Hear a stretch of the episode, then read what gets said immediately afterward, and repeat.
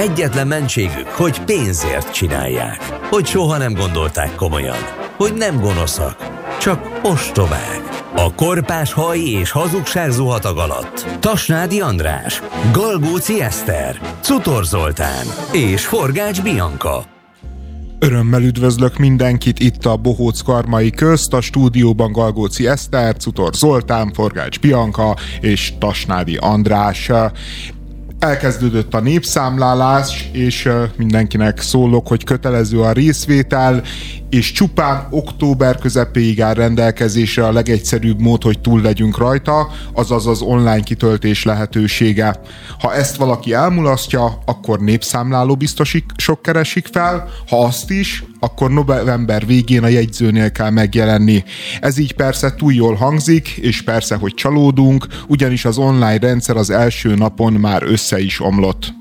De valóban csalódtunk? Mert mint hogy nem számítottunk arra, hogy egy ilyen oldal össze fog omlani? Tehát, hogy én még azért emlékszem a Covid oltásos honlapokra, amikben szintén voltak problémák. Hát jellemzően ugye ez elő-előfordul az ilyen állam által finanszírozott projekteknél. Ugye itt az a helyzet, hogy ez a KSH-nak a saját szerverein fut, ami gyakorlatilag érthető, hogy nem, nem lehet ki, kiszervezni ezt egy ilyen felhő, felhő alapú szolgáltatásba, ugye adatvédelmi okok miatt, vagy nem tudom pontosan mi erre a szabályozás, de feltételezem, hogy ez az oka, hogy csak saját szervereket használnak, viszont innentől kezdve ez egy infrastruktúrális probléma egy szűk keresztmetszet. Az van, hogy, hogy az, hogy a rendszer összeomlik, az minden ilyen államilag támogatott, megfejlesztett, akármilyen kutatás vagy, vagy adatgyűjtésnél gyakorlatilag mindig így van, jusson eszünkbe a választásnál is. Mindig összeomlik a, egy pár órára a rendszer, és, és kit, aztán mikor föláll, akkor meg ilyen érdekesen állnak az adatok. Nekem az jutott eszem, hogy legutóbb ilyen, ilyen tapasztalatom akkor volt, amikor volt ez az, még mindig tart szerintem ez az MVM dömping, hogy így regisztrálni kell, meg átjelentkezni, ilyen villanyóra bejelentés. Nem, nem csináltak? Igen, igen, ilyen rezsiszámlák miatt ugye a magyar villamosműveknél, és ott volt az, hogy, hogy mindig valamelyik oldalnál eladat, elakadtunk, mert olyan adatokat kértek, ami nem is létezett. Tehát, hogy, hogy lapozza fel a számláján a negyedik oldalon, és a nem tudom, hanyadik sorban, nem is volt negyedik oldal a számlán. Tehát, hogy állandóan kértek valamit, ami miatt gyakorlatilag lehetetlen volt regisztrálni, és szerintem százezre kértek így, és mindegy, ez, egy, nem, ez nem egy technikai bibi, ez valószínűleg egy ilyen szándékosan bele, benne hagyott, hogy beletett bug, de, de az, hogy összeomlik a rendszer, ez nekem semmi bajom. Inkább azzal van bajom, hogy, hogy mire jó a népszámlás, azt tudja valaki, én nem tudom. Mire kell a népszámlálás?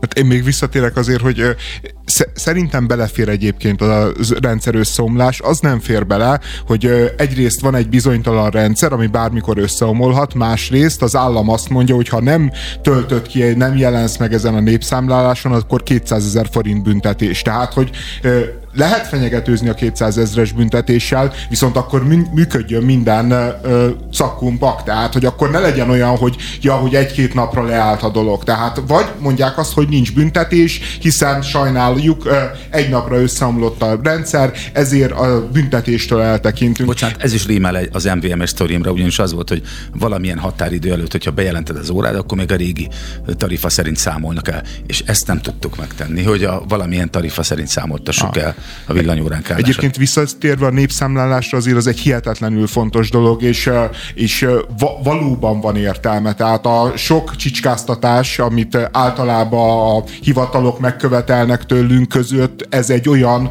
aminek tényleg, tényleg van értelme, mert egész egyszerűen akármilyen is a politikai vezetés, jó, rossz, közepes, jó döntést nem fog tudni, hogyha nem ismeri az országot, amiről döntéseket kell hoznia. Tehát az, ezek nélkül, az információk nélkül, amit most itt megkap az állam, nem lehet szociálpolitikát csinálni, nem lehet lakáspolitikát csinálni, nem lehet ö, ö, egészségpolitikát csinálni, tehát ezer dolgot nem lehet csinálni jól, ha esetleg jól akarnák csinálni. De Tudom, hogy benne van kérdőjele tekintetbe, de, de a jó döntés döntéshez mindenképpen kell a jó adat, aztán persze kérdés a jó döntés.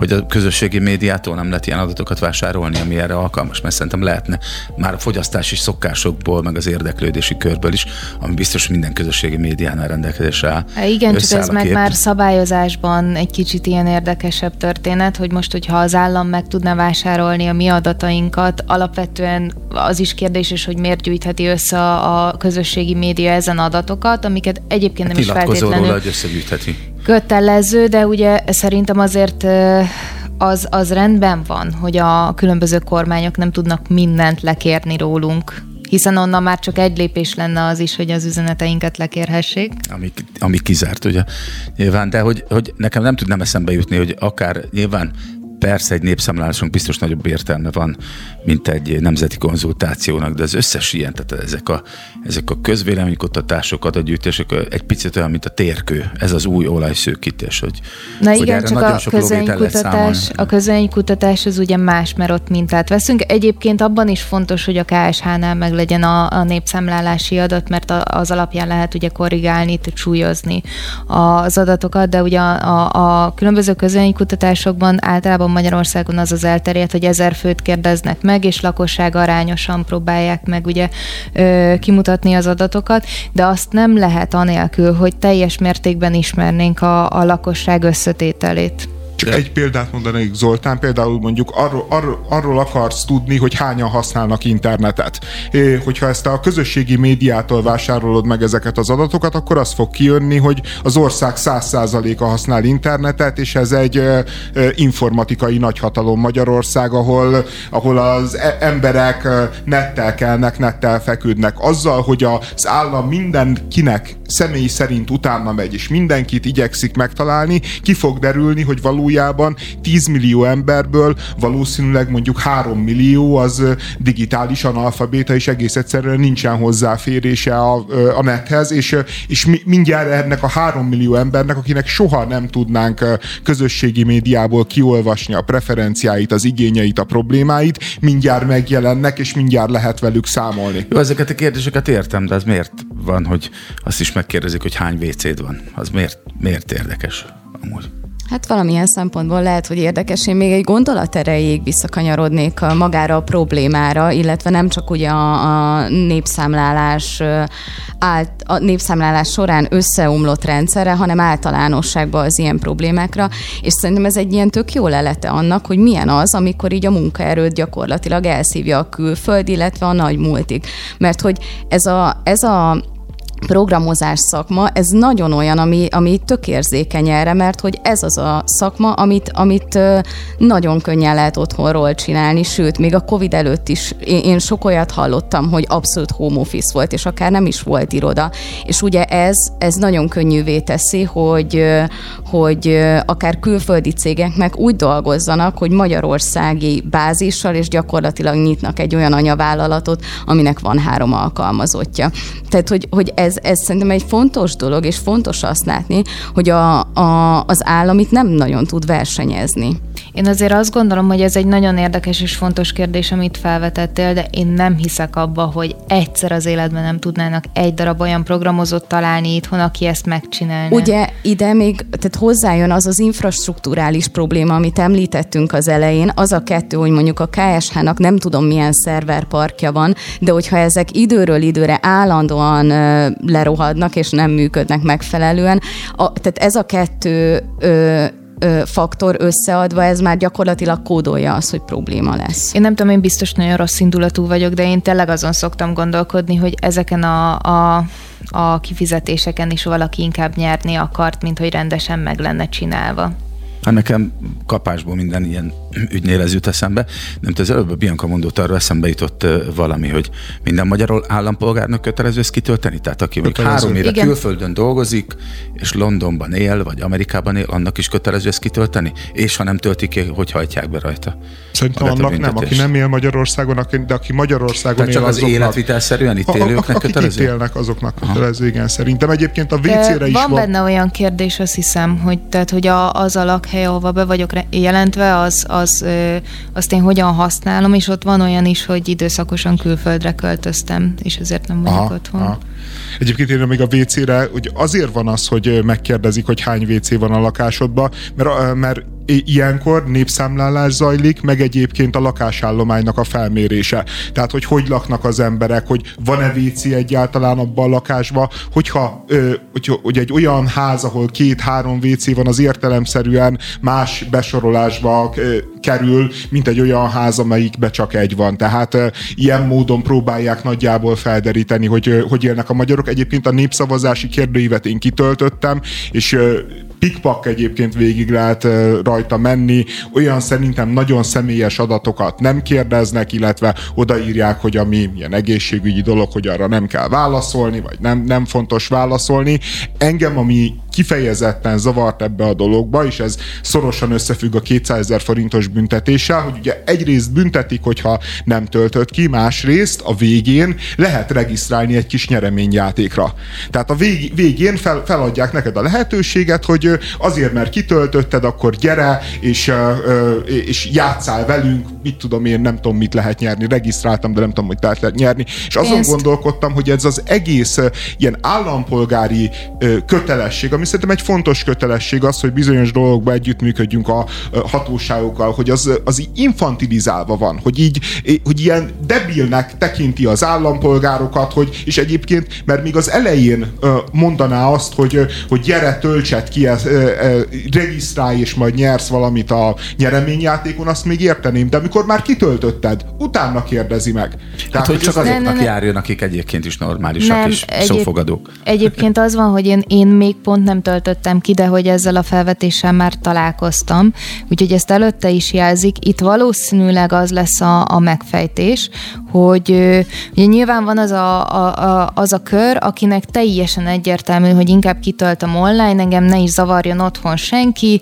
meg tehát, hogy amúgy sincsen erre időm, úgyhogy ezt megcsinálom magamnak, de hogy, hogy én azt gondolom, hogy azokat szeretnék behúzni, akiknek egy kicsit mindegy ez a történet, és, és ugye a nyereményjáték által kisorsolt, én úgy emlékszem pénzösszeg, az alacsonyabb, mint hogy, hogy egy kérdező biztost, ö, fizessenek utána. Tehát, hogy én szerintem így akarják inkább a felé tolni az embereket, hogy inkább online töltsétek ki, mert egyrészt mindenkinek kényelmesebb, de ez, tehát, hogy szerintem Jó, de ez a nyereményjáték, egy... ez nem rombolja az egész állampolgári létnek az etoszát. Tehát, de hogy nem... abszolút értelek, csak azt mondom, hogy, hogy logikusan én ezt az egy magyarázatot tudom mögé tenni, hogy így akarnak olyan embereket a, az online kitöltés felé terelni, akiknek ö, holt minden lenne. Szeri, szerintem ez logikus, de abban meg Andrással értek egyet, hogy, hogy, hogy igazából tényleg nem egy ilyen ízléses dolog, például egy nemzeti konzultáció mellé sokkal jobban el tudnám képzelni a nyereményjátékot. Ott nagyon helyes is lenne egy Vagy mondjuk a választások mellé 10 kg krumplit. Ja, hát de az van. A, az hát a nyereményjáték létezik, igen. igen és, és, még, és még ilyen egészen, egészen váratlan, ilyen zsákba macskákat is lehet nyerni, rezsiemelést, meg mindenféle extrákat. Na jó, nem csak csak a statisztikai hivatal munkatársai számolnak lelkesen, hanem Márkizai Péter is, aki kiderítette, hogy az elmúlt 12 év legsikeresebb ellenzéki miniszterelnök jelöltje, Na ki? Hát az éppen ő volt. A 2014-es Mesterházi Attilára 700 ezer szavazatot vert rá, a 2018-as vonára majdnem 900 ezret. Némileg árnyalja a képet, hogy vona vagy Mesterházi ezt az eredményt úgy érte el, hogy más ellenzéki listákkal is versenyezniük kellett, míg Márkizainak csak a mi hazánkkal, de hát tény, hogy majdnem két millió szavazatot kapott az ő általa vezetett lista. Miért volt a nagy szomorúsága Márkizai Péternek a választási vereség után? Hát mi, miért nem ünnepelt? Nem is értem. Most így utólag, hogy, hogy előkaparta ezt a statisztikát, akkor nem szembesült vele, hogy micsoda fényes sikert aratott? Hát nyilván a, a, nekem ez egyébként is veszőparipám, már a választások előtt is, mikor egy, egyértelmű jeleit láttuk az összefogás hiányának, és hát utána meg pláne, meg a, ugye, amit múlt értem pont tárgyaltunk, a Gyurcsány nyilatkozat látszott, hogy nem is volt szándék az összefogása. És úgy, hogy, hogy gyakor, gyakorlatilag megvalósult összefogás nem történt, úgy szerintem ez tényleg egy kiemelkedő szám. Én azért egy picit árnyalnám, tehát hogy én azt gondolom, hogy nyilván vannak multitalentum emberek, de hogy így szeretem, hogy ha mindenki a saját szakmájánál marad, és mondjuk a politikus politikát csinál, a választási matematikus, meg hát ugye azzal foglalkozik, ami az ő dolga meg szerintem ez egy picit rávilágítja arra is így a, a, a, a figyelmet, hogy, hogy valójában, hogy, hogy a különböző számokat egymás mellé teszek, tényszerűen egyébként lehet igazam, csak hogy, hogyha kihagyom e mögül a kontextust, akkor, akkor egy picit félrevisz, mint például, amikor így, így a, kiszámolták, hogy Magyarországon van a legmagasabb rezsitámogatás, aztán így kiderült. Relatíve, igen igen. Hát igen, Magyarországon van, csak hát azért tud olyan magas lenni az a százalék, mert Magyarországon a bérek meg sokkal alacsonyabbak, mint az összes környező országban. Nem a környező országban, hanem Nyugat-Európában. Legyünk pontosak. Igen, tehát egymás mellé lehet pakolni ezeket a számokat, és valóban, ahogy mondtad Eszter, kontextus, kontextus nélkül ez, ez, ez lehet igaz. Ez nem egy hazugság, de ezt azért látjuk nap, mint nap, hogy ez pontosan a kormánypropagandának az eszköze, és ez, ez, ezzel nem nagyon értek egyet, hogy, hogy hogy ehhez nyúlunk, inkább, inkább nem kéne szerintem senkinek. Viszont én egy kicsit az emberi oldaláról közelíteném meg ezt a dolgot. Ö, én nem tudom, hogy me- mekkora hatása volt annak, hogy Márki Zaj Péter kirakta ezt a, ezt a posztot a múlt heti Gyurcsány interjúnak, mert azért ott elég, elég kemény szavak hangoztak el azzal kapcsolatban, hogy az egész választási kudarc az ő hibája, az ő hibája egyes egyedül, ugye beszéltünk erről a múlt héten, de tehát azért az emberileg biztos, hogy megviseli a... a, a, a Márkizait. Igen, és, és én nem vagyok abba biztos, hogy ez, ez, ez a poszt megszületett volna a múlt heti Gyurcsány interjú nélkül. Igen, de akkor Lehet. is olyan, olyan, olyan, olyan szánalmas, és olyan, olyan vergődés, tehát, hogy, hogy tényleg nem szól neki senki, hogy nem kéne, hogy nem kéne, mert, mert arra abba a gyurcsány De... beszélgetésbe bele lehet állni. Tehát a, a, ott el lehet mondani azt, hogy, hogy micsoda cinikus gazember ez a gyurcsány, ezért is, ezért is, ezért. De azt csinálni, hogy így kitalálni egy ilyen hülyeséget, hogy ő kapta, valaha volt legtöbb ellenzéki szavazatot, itt minden rendben van, az, az egész egyszerűen így, tehát a hazugsággal, a nyilvánvaló csúsztatással szembe miért gondolja egy politikus azt, hogy hazugsággal és nyilvánvaló csúsztatással kell harcolni? Miért, miért nem Ez az azért nem nagy hazugság, meg nem nyilvánvaló csúsztatás. Szerintem Márkizai Péternek pont ez az egyik sármja, hogy hogy nem hallgat mondjuk a tanácsadóira láthatóan, és akkor se hallgatott, és nekem Csak ne nevezzük sárnak, rendben van, ez az egyik tulajdonsága, de, de számomra, nem, nem a sármia. Számomra ez inkább a, a, a hogy is mondjam, a tisztaság, még hogyha a naív tisztaság jele is, de inkább ez. Én meg semmilyen szinten nem nevezném ezt tisztaságnak olyan tekintetben, hogy akárhogy nézzük, ez a valóságnak a kiforgatása. Tehát, hogy én, én ezt nem tudom ilyen, ilyen pozitívan értékelni. De mert közben mi történt? Vagy kikapott? Vagy milyen társaság kapott több szavazatot? Vagy milyen személy?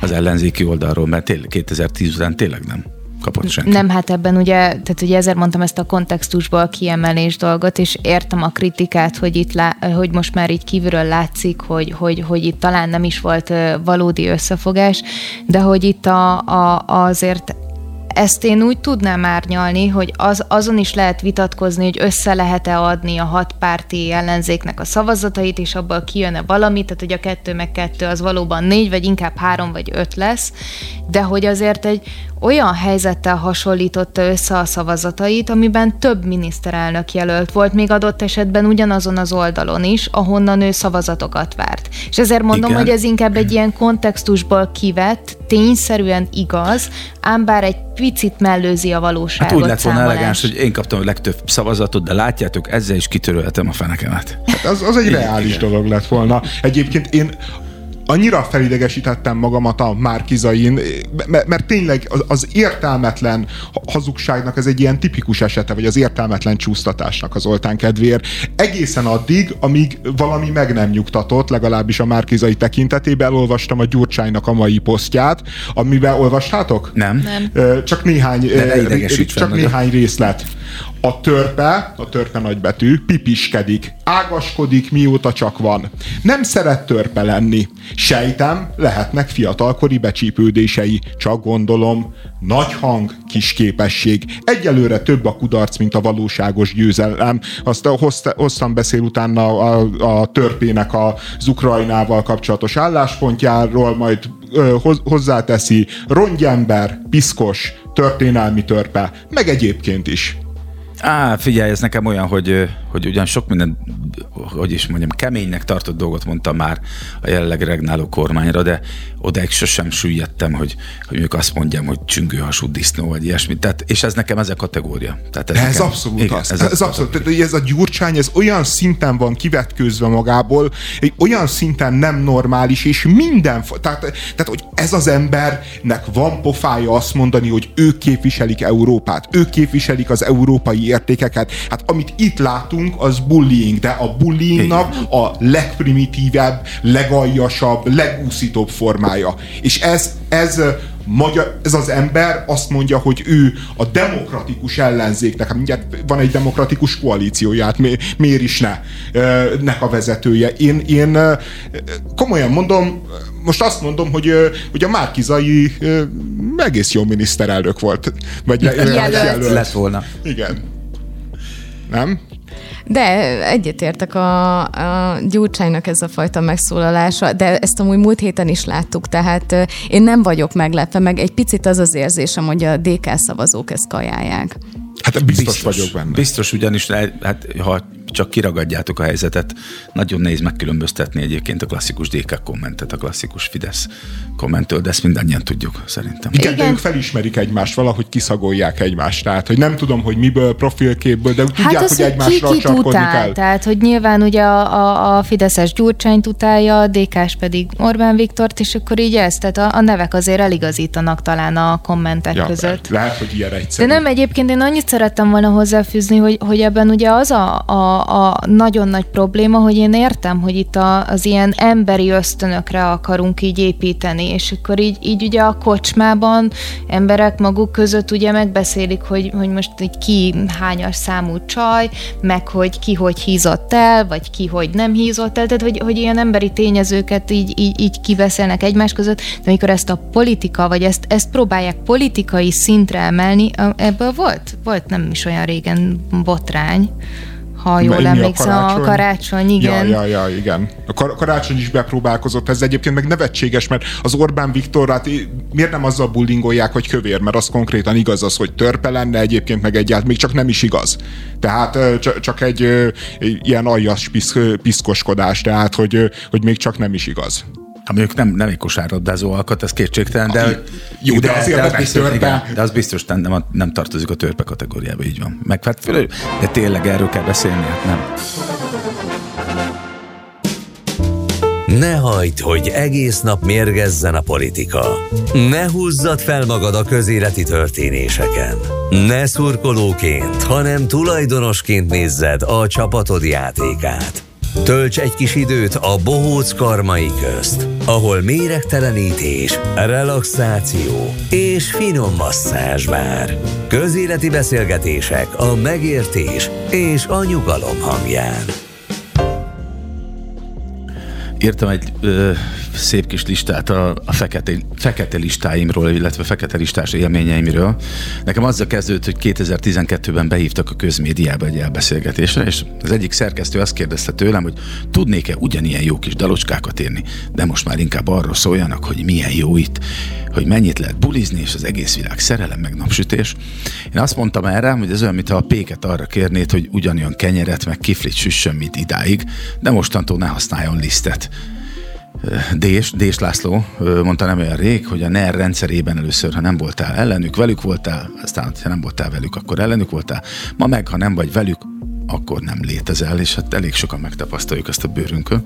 Sosem jött érted, vagy sosem jön érted a fekete autó, nem vannak egy lóba és dobnak a Dunába, nem esel ki minden héten az erkéről, de szépen, szisztematikusan megfolytanak, elfogy körülötted a levegő. Mint a rákos nyúlványok, mint a polip mindenhol beférkőzik a nem kívánatosok egyre bővülő listája. Pályázatok, kuratóriumai, színház, oktatás és kultúrintézmények, közmédia, írott, hangos, mozgóképes programirodák, stb. stb. Uh, ugye az, az az első kérdés, ugye én cutor vagyok, most nem a Tasi dobta be a témát, meg a bevezetőt, mert nekem gyakorlatilag az utóbbi 10-12 évben e-, egészen egészen permanens élményeim vannak erről a fekete listáról. Ennek ellenére váltig állítják sokan, hogy ez nem létezik, és a mai napig nem tudom eldönteni, hogy ez egy vajon egy központi elvárás lehet, vagy, vagy az történik, hogy, hogy, hogy ez az el nem várt megfelelési kényszer következményeként egyre erősebb ez a fajta félelem, és hogy tartsuk távol a, a közmédiától és a közpénzen fenntartott intézmények programjaitól azokat, akik, akik kérdéseket tesznek fel. Nem olyan ez egy kicsit, mint az ügynök akták, hogy egy ilyen kicsit ilyen sédi helyen tartják őket, és amíg ugye nincs kimondva az, hogy vannak ilyen fekete listák, addig nem is kell kitenni az asztalra. Tehát, hogy ez feltételezem, ez egy cél, hogy, hogy ne beszéljünk erről nyíltan.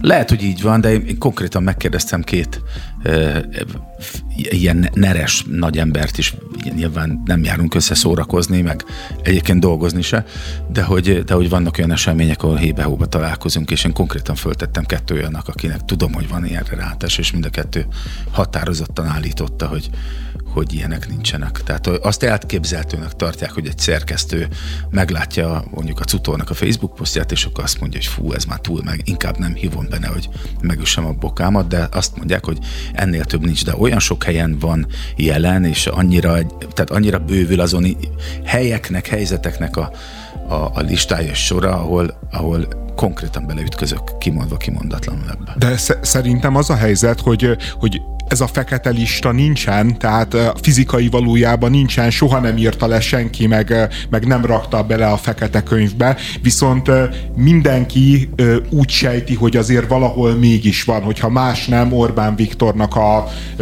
az asztalfiókjába, és mindenki azon gondolkodik, hogy ki lehet rajta ezen a fekete listán, és minden egyes nertárs, amikor megpróbál kitalálni, szembesül a helyzettel, akkor megpróbálja kitalálni, és azért működik nagyon jól, mert így végtelenül rugalmas ez a rendszer. Tehát a, az, az, hogy te rajta vagy, vagy nem vagy rajta, az állandóan változik. Attól függően, hogy kivel találkozol, kivel beszélsz, mit posztoltál tegnap, mit posztoltál előző héten, mindig megvan neked a lehetőséget, hogy betagozódjan erbe. Mindig megvan a lehetőséget, hogy te jó fiú legyél, hiszen nem vagy rajta a listán, de meg is van rajtad a nyomás, hogy, hogy legyél jó fiú és viselkedj rendesen, hiszen rajta vagy a listán, amit érzel, és kitapintasz nap, mint nap. Tehát, hogy itt hát a tipikus a fortélyos félelem igazgat, csak már egy, egy magasabb hatványon, már egy magasabb dimenzióba. Ez is egyébként szerintem ezeknek az illiberális rendszereknek az egyfajta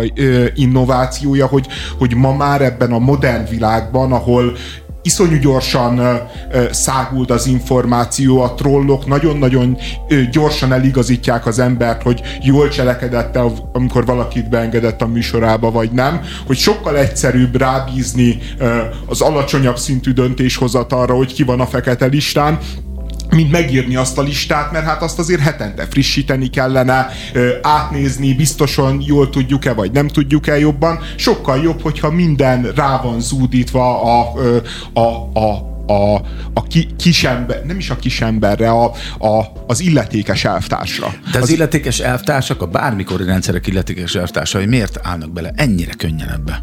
Tehát ha nekem ilyet mondanának, hát, hogy, jól fizet, hogy hát a... ebbe a műsorban nem hívhatod meg ezt, ezt, ezt, ezt, és meg ne tudjuk, mert akkor viszont le is út, fel is út, és pontosan tudom magamról, hogy akkor azt mondanám, hogy ja, hát akkor le is út, fel is út, szavaz. Igen, csak te ilyen szempontból valószínűleg kivétel vagy, tehát hogy... Hát igen szinte biztos, és már abban sem, biztos, ne, hogy ne ez a normális. emberi nagyságáról beszéljünk szerintem. De, de egy picit beszéljünk.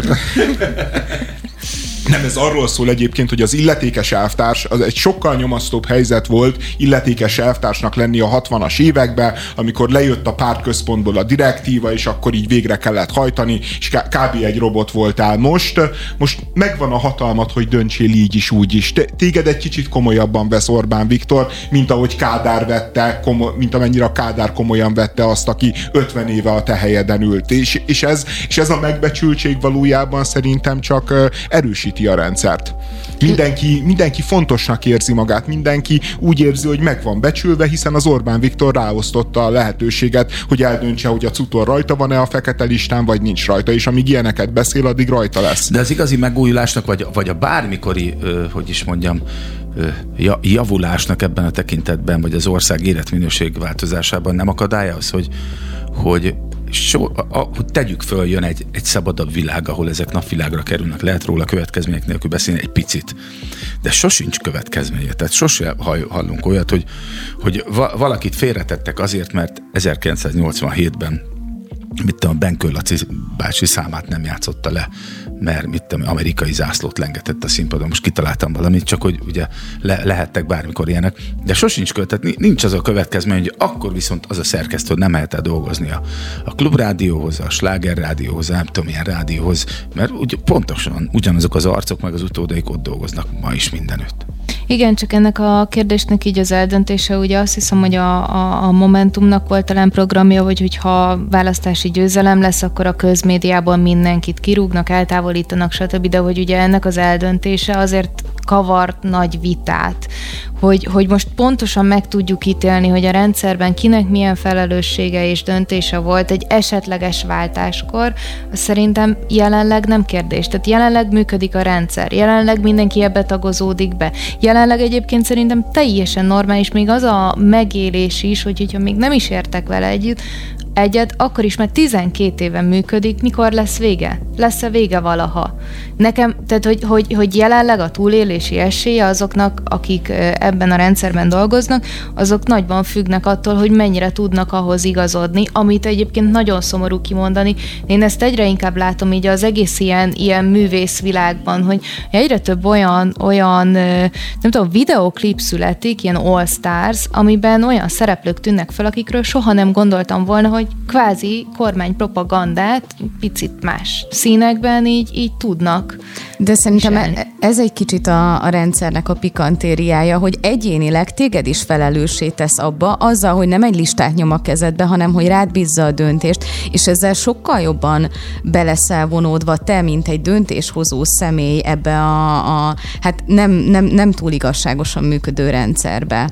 Ja, ja. Rábízzák az emberi aljasságra és kiszerűségre, hogy működtesse. Határozottan. És... Viszont a, nem tudom, még egy, talán egy-két percünk van, hogy e- erről a témáról beszélünk. Nem, nem szeretném kihagyni, hogy, hogy ma reggel jelent meg egy, egy nyilatkozat, egy írása ugye az Indexen Demeter Szilárdnak, ami egyébként sokak meglepetésére, én, én egy picit ismerem, meg picit már beszélgettem vele ilyesmiről, én annyira nem lepődtem meg, de tudom, hogy nagyon sokakat meglepett, hogy ő inkább a NER felől vár támadást, amiatt, hogy, hogy én tudom, az utóbbi két-három évben volt lehetőségem tényleg egyszer-kétszer beszélni vele erről, és mindig, mindig eh, előjött ez a téma, hogy, hogy, eh, hogy a fekete listák, meg, a, meg az ilyen, fajta elitizmus ellen dolgozik, harcoló, így a nerem belül is, és egyre több eh, neres hogy is mondjam, nem, majdnem oligarchát mondtam, de itt nem ez a helyes kifejezés, hanem befolyásos nereseknek nagyon szúrja a szemét ez a tevékenység. De közben én megörülök, hogy, Jó, a, hogy a, ne, a NER az egy háborús logikára épít. A háborús logika az meg mindig arról szól, hogy mindig az aktuálisan pozícióban levő az gyenge, az túl enyhe az ellenséggel kapcsolatban is le kell váltani, és folyamatosan, folyamatosan radikalizálódni kell. Tehát, hogy a NER-nek ez a gondolkodás egyébként én, én abban nem értek veled egyet, amikor rá azt mondtad, hogy az ősbűn, vagy valami olyasmire céloztál, hogy, hogy az volt, hogy a 90 előtti gazembereket nem vonták felelősségre, nem távolították el. Én azt gondolom, hogy egy rendszerváltozás, rendszerváltás az, az valahol egy nagy vonalú gesztusnak kell lennie. Szerintem nem ez volt a probléma, hanem az volt a probléma, hogy, hogy ami rendszer jött utána, az is egy háborús, az is egy kirekesztő logika alapján működött, mert, mert a 90-es évek nyilván a balliberális világ szempontjából az egy csodálatos, meseszerű álom volt, de ezek a jobboldali frusztráltságok, ezek a jobboldali ez az iszonyatos jobboldali dű, amit az Orbán Viktor használ, ez ott keletkezett. De a 90-es akartam... években, mert kirekesztették őket, elzárták a forrásoktól, nem volt színházuk, rádiójuk, tévéjük, és ez az, Így van, ez az, ami üt vissza iszonyatos Tehát ki ezzel, egy, egy nagyon egyszerű példát akartam mondani. Tehát az, hogy idáig jutottunk, abban vastagon benne van az is, hogy 2002 és 2010 között mondjuk a motorosok vezetőjét nem hagyták soha nyilatkozni a közmédiában. Miért nem hagyták? Tehát simán nyilatkozhatott volna ezernyi más ügy mellett éppen a golymotoros is, szerintem. Ja, hát abszolút, abszolút. Sőt, val- valójában a legrosszabbat teszik azzal, hogy mondjuk éppen a golymotoros nem engedik nyilatkozni. Mint mert... hogy most a legrosszabbat teszik azzal, hogy például téged vagy engem nem engednek ott nyilatkozni.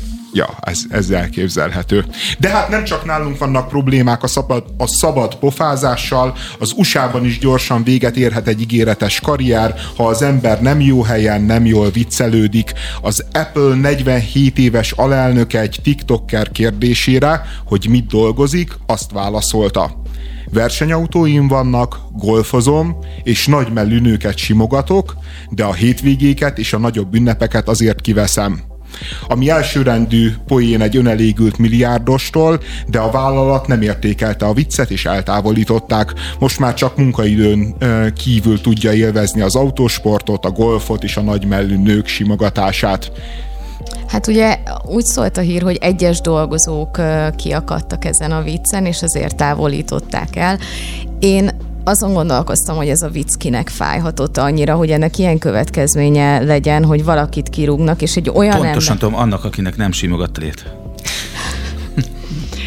22 év munkaviszonyról beszélünk az Apple-nél. utasítsad vissza, könyörgöd, de amikor én, én mondok valami szeg... Ez valami tényleg mélyen visszautasított, nagyon mély. Töredéke szexistát mondok, akkor, akkor teljesen ki vagy Nem, ez, ez rosszabb. Cutor... Ez, figyelj, az elmúlt két hetet, nem mondom, hogy feloldozlak, de ez rosszabb, ez mindent vitt. Ugye? Ugye? Igen. Jó, jó, nagyon örülök, hogy... Igen, ezt tudom ígérni, hogy ezt hozom. nagyon helyes. Csak így tovább. Bocsánat. Szóval emberünk 22 éve dolgozott az Apple-nél, és én tényleg nem tudom elképzelni, hogy ebben mi volt annyira sértő, hogy valakinek, valakinek ezért fel kelljen mondani. Legalábbis szerintem poénos is.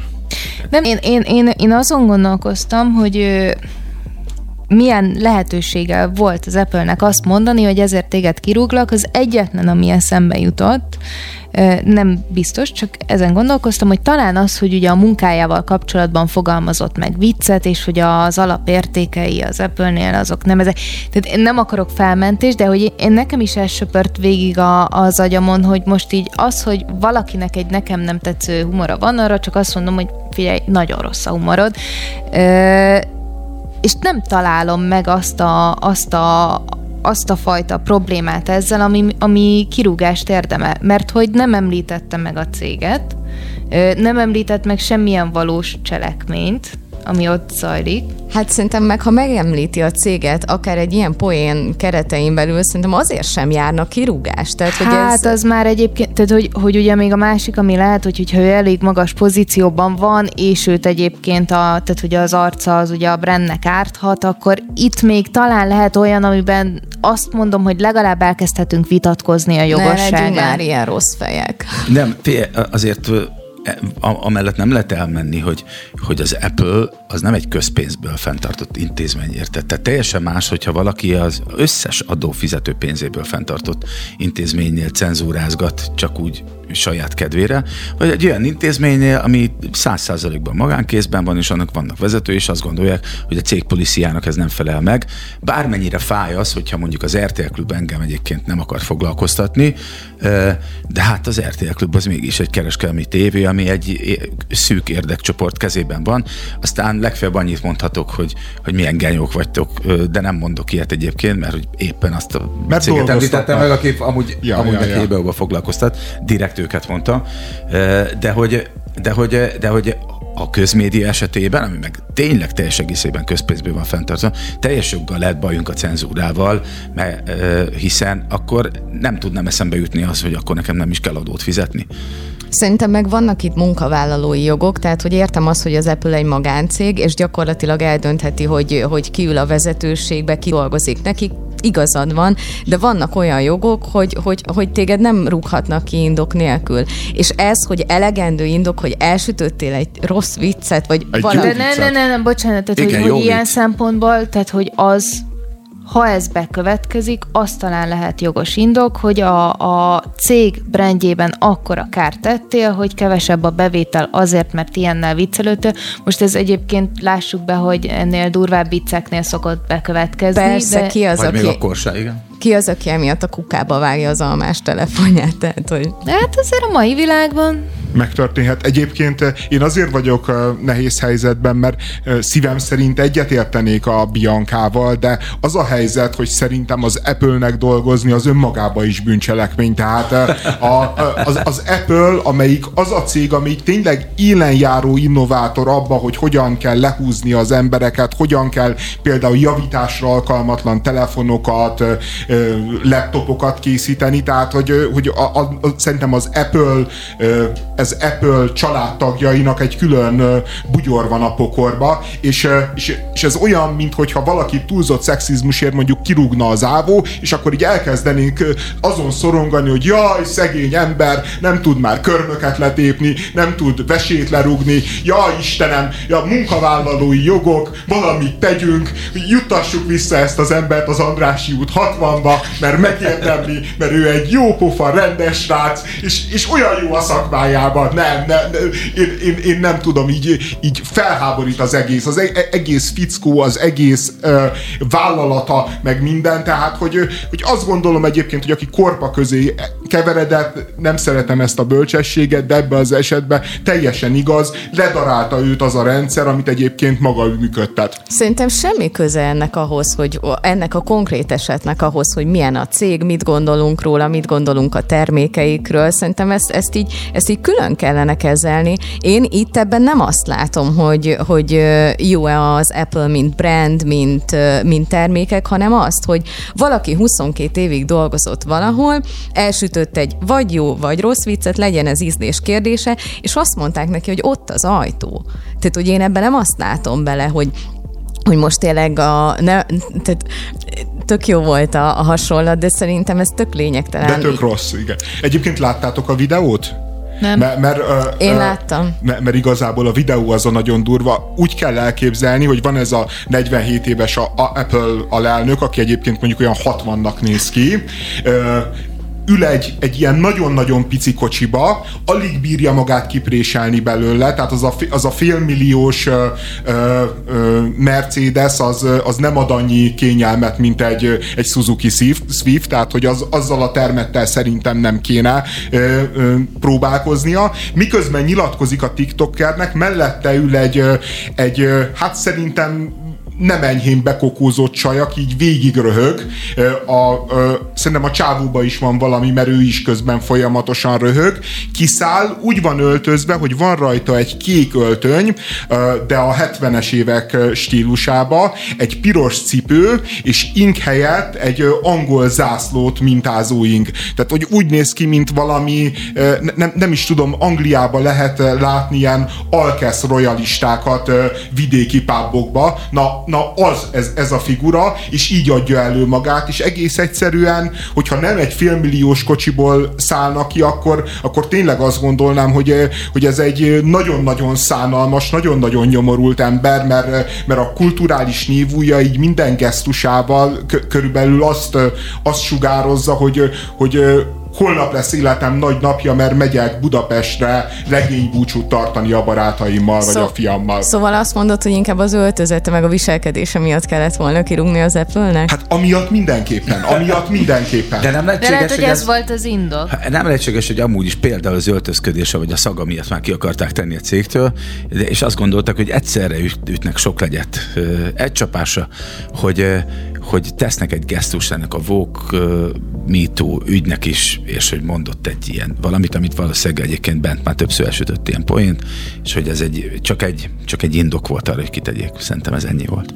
Én simán elhiszem azt, hogy, az, hogy ez pár dolgozónak nem tetszett, és akkor e, ez, ez, ez okozta ezt a helyzetet. Ami nekem nagyon érdekes még a történetben, hogy kirúgták, és utána bocsánatot kért. Tehát, hogy ezt egy picit így, így, így ízlelgessük, hogy csinálsz valamit. Hát kialudta magától kokózás után is szembesült vele, hogy de mivel, de, de mivel szembesült, hogy elsütött egy viccet? Bocsánat, de... egyébként tényleg, hogy a, a fekete listáknál, meg a, meg, a, meg a kirúgásoknál tartunk itt ebben a fél órában.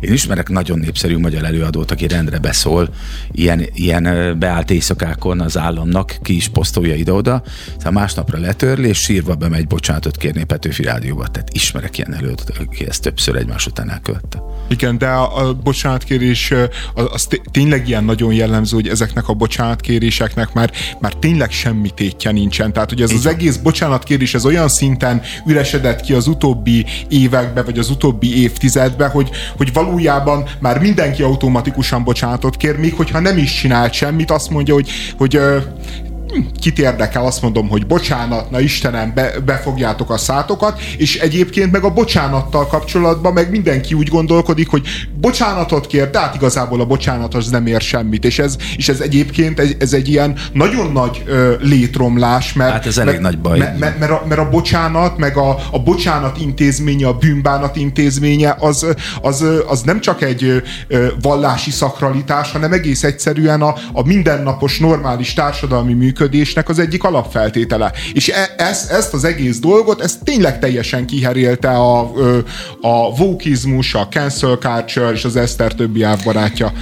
Igen. Bocsánat. Nem, egyébként most én azon gondolkodtam, hogy leszek én a, a Naiva stúdióban, tehát hogy, hogy itt azért a, a bocsánat kérés azután, hogy már kirúgták, az egy érdekes történet. Azért érdekes, mert ezt egyébként, hogy, hogyha valóban pár belső kollégának a nem tetszésére lett volna a kirúgás, amit egy kicsit kétlek, akkor ezt el lehet szépen intézni egy nagyon szép sajtótájékoztatóval, egy nyilvános bocsánatkéréssel, egy belső bocsánatkéréssel, és utána nem tudom elrakni szépen félre az úriembert, és nem szólni többet a hírekről. Tehát, hogy ez lenne így valójában a krízis kommunikációnak a menete és a bocsánatkérés ebben az esetben biztos, hogy fentről ö, egy ilyen kiadott narratíva lenne. Így, hogy kirúgták, és utána kiállt és bocsánatot kért, az egy kicsit másnak tűnik. Szerintem semmi köze annak, hogy kirúgták, vagy nem rúgták ki, hogy bocsánatot kér valaki. Tehát ez nem ezen múlik, hogyha valamit csinálok, és megbánom, tényleg megbánom, akkor tök mindegy, hogy annak ilyen következménye lett, vagy olyan, vagy nem lett. Nyilván csak és azt próbálom mondani, hogy azt... ő, ezt valószínűleg tényleg ő kezdeményezte. De azt bánta meg, hogy ezt elmondta, hogy ő így él, hogy azt bánta meg, hogy hazudott, mert a nem is így él. A viccér, a viccér kért bocsánatot, ha jól értettem. De amúgy ez a bocsánatkérés, ez, ennek van egy ilyen, a, nekem az az egyik kedvencem, amikor ilyen jelmezekbe öltöznek Halloweenkor, meg nem tudom, és akkor, akkor valakinek nem tetszik, hogy mondjuk egy fehér ember, nem is tudom, kivel történt. Indiánnak. Ez, ez ki volt, aki... A tort játszó színész, a Hemsworth, talán a Chris. Igen, igen, igen. Ő volt az, hogy indiánnak öltözött, és akkor teljesen szétszették, hogy, hogy hogy gondolja, hogy fehér ember létére indiánnak öltözik, és amúgy az is egy olyan dolog volt, hogy ő is bocsánatot kért, és egyszerűen én nem nagyon tudtam hova tenni a dolgon. Én ezekben az esetekben azon szoktam gondolkodni, hogy én sem feltétlenül értem teljes mértékben ezt a fajta. Ugye ide azért nagyon így árnyalt és nagyon szélsőségek jönnek le szerintem az ilyen történetekből, de magam részéről azt viszont tudom mondani, hogy nagyon sok olyan mondatom van, ami másoknak akár bántó lehet. Én olyankor nem magáért a mondatért kérek elnézést, mert, mert, mert azt érzem, hogy nem tudom, amit én kimondtam, azt én tényleg úgy gondoltam, viszont mivel nem gondoltam végig, hogy az valakinek akár fájdalmat tud okozni, én ezért bármikor simán bocsánatot Ezt azért kérek. nem szabad elindulni ezen az úton, mert hogyha elindulsz ezen, akkor az egész életed egy meokulpázás lesz, érted? Én írtam egyszer egy listát arról, hogy mi az, mi az amivel nem szabad viccelni egyesek szerint a, a neten. Két-három év alatt összegyűlt posztokból egy ilyen 60-as lista, ha gondoljátok, majd átküldöm, de ott a, a mit, a mű, műsajttól kezdve a kenyérélesztőig, az életkoron át a kisállatokig semmivel nem volt szabad viccelni, mert mindig van pár ezer emberből néhány, akit egyébként sért az, hogy én viccet űzök egy tejmentes sajtból. Én csak azt szeretném kérni mindenkitől, hogy aki bocsánatot kér, az gondolja át, hogy miért kéri, és hogy komolyan gondolja És mindenki bocsásson meg az Eszternek. Egyetlen mentségük, hogy pénzért csinálják. Hogy soha nem gondolták komolyan. Hogy nem gonoszak, csak ostobák. A korpás haj és hazugság zuhatag alatt. Tasnádi András, Galgóci Eszter, Cutor Zoltán és Forgács Bianka. Valami összeragaszthatatlanul eltört. Nem gondoltam volna, hogy valaha is így lesz hogy ennyi sebet tud ejteni egy darabokra hulló kapcsolat, nem csak rajtam, de minden bizonyal a közösségem testén is. Hosszú idő tépelődése, belső vajudása és gyászmunkája után írom most ezeket a sorokat. Ahogy Újhelyi István szakít a szocialista párttal, az annyira szép és felemelő, hogy szerintem simán lehetne érettségi tétel. Volt olyan mondat is az elbocsátó szép üzenetben, hogy próbáltam fakírként létezni a szilánkokon, de egyszerűen nem megy tovább. Ez, ez, a, ez a pornófilm zene direkt megy alatt a közben? Ez szándékos? Hát ezt a technikustól kell megkérdezni, de szerintem nagyon jó ízléssel választott. És az MSZP hosszú haláltusájának azt hiszem irodalmilag ez a legértékesebb része, és még nem ismerjük Kunhalmi Ágnes válaszát. Ez lassan már nem is politika, hanem színház és performance művészet. Még egyszer megismétlem, mert ez a kedvencem. Próbáltam fakírként létezni a szilánkokon, de egyszerűen nem megy tovább.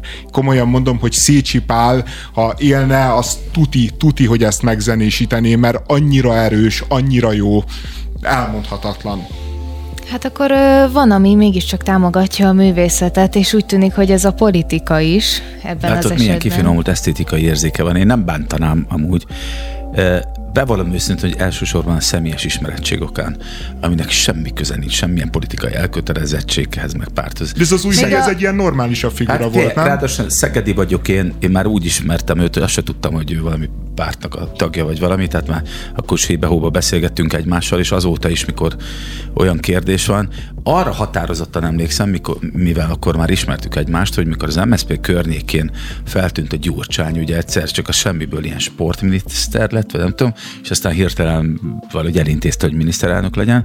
Arra emlékszem, hogy a, hogy a, hogy a Botka meg az új helyi, akkor az első hetekben, hónapokban nagyon harsányan tiltakoztak, és hát, tudni véltek olyan dolgokat, ami miatt ezt nem szabad, és innen nézve meg egészen egészen okos dolognak láttam. Aztán persze nyilván ők is betagozódtak, nem akartak kiesni a Pixisből, tehát így elfogadták ezt a rendszert, de én erre határozottan emlékszem, hogy volt egy ilyenje, és erről az egészről, erről az egész killódásról nyilván így évek óta tudok, meg látom, és egyszer-kétszer Brüsszelben is találkoztam vele, és ott ott is mesélte erről az ő ilyen, ilyen kakuk tojás helyzetéről. Ami, ami mit csinálsz te Brüsszelben, De hogy nem, nem, nekem így az a, az a gondolatom, szerintem te, te írtad ezeket a gyönyörű sorokat. Jó? Tehát, hogy így a pályázatokon nem tud indulni, hát valahonnan kell. Eredetileg meg is volt zenésítve, majd ezt mindjárt eh, bemutatom, hogy a, az, van, az van, hogy Brüsszelben még 2019-ig eh, a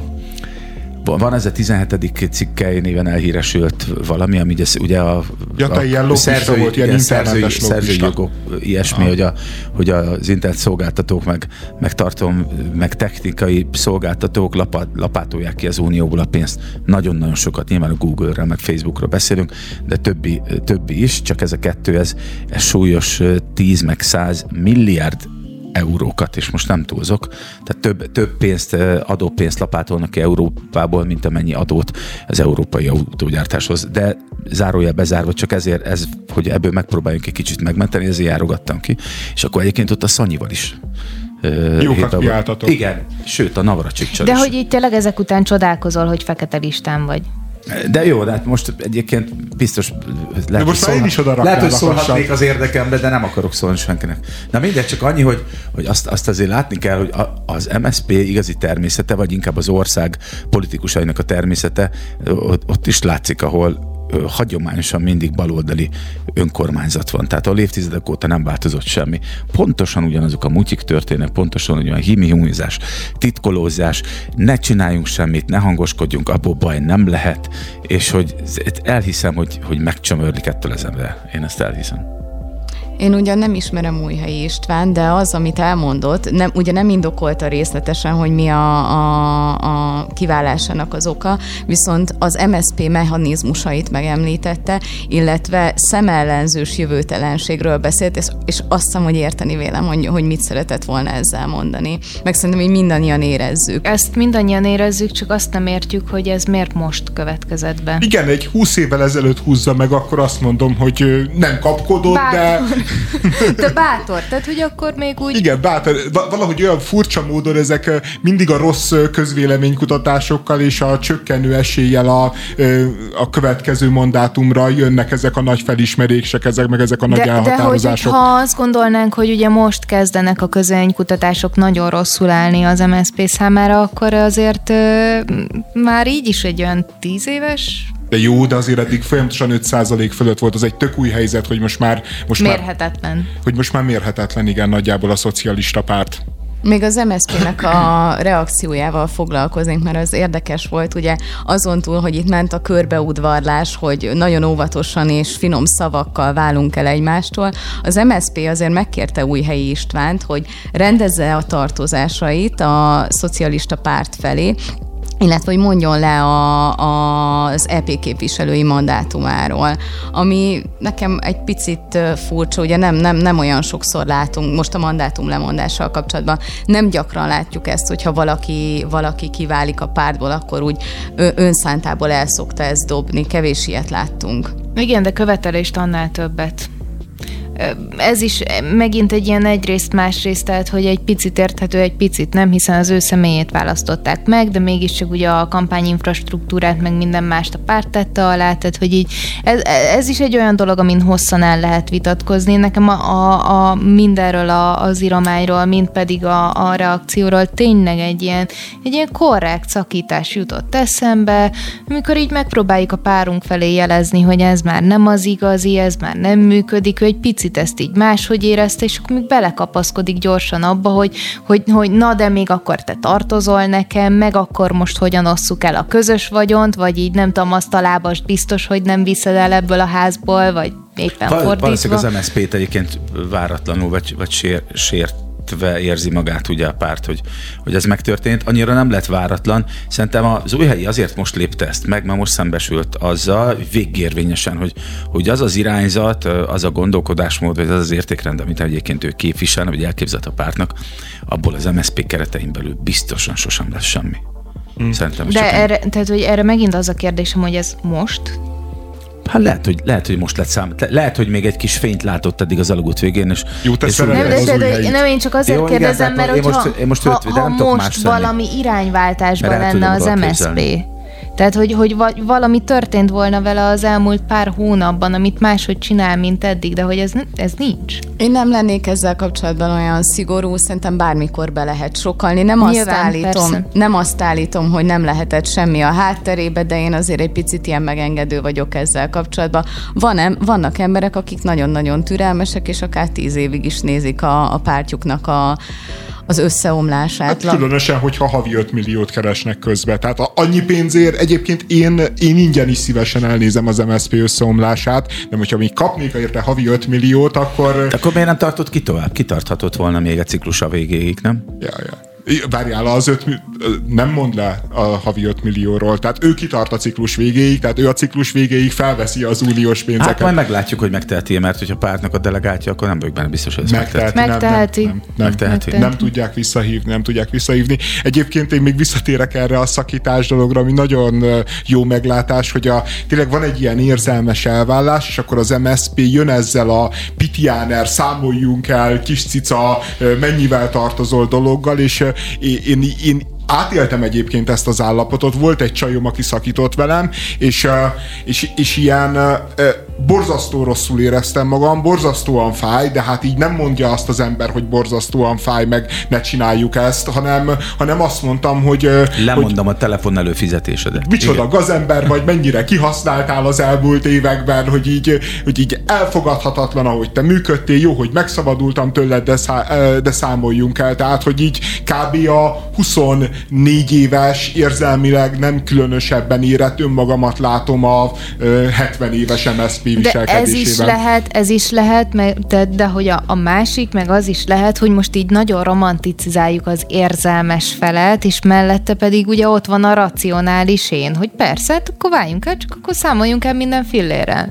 Jó, de ezt tényleg a nyilvánosság előtt csinálod? Ja, hát ez nyilvánvaló, ez bohóckodás. Ja, meg az, hogy tartozik az új helyi a pártnak. Tehát, hogy, hogy az MSP az kvázi hitelezett az új helyinek. Tehát, Jelen, jelentős tartozás. Jelentős. Így, ugye, ugye 4-8 millió forintról beszélnek, de egy jó, most ne, ne, ne Ez legyünk. mit jelentett? Fölvett kölcsönt a pártól? Igen, először én is azt hittem, hogy fölvett kölcsönt, de nem, nem az van mögötte, hanem az van, hogy minden választott MSP gyűlésnek le kell adni a 10%-át a, a képviselői pénzének a valami pártalapítvány felé, ahol, ahol nagycsaládos embereket, tehát ilyen tehát... szociális karitatív munkát finanszíroznak ebből, és hát ezek szerint az új helyi jó pár hónapja elmulasztotta ezt a hát, mert nagycsaládos ember, és azt gondolta, hogy akkor egyből, hogy kerüljük meg ezt a... Lehet, lehet.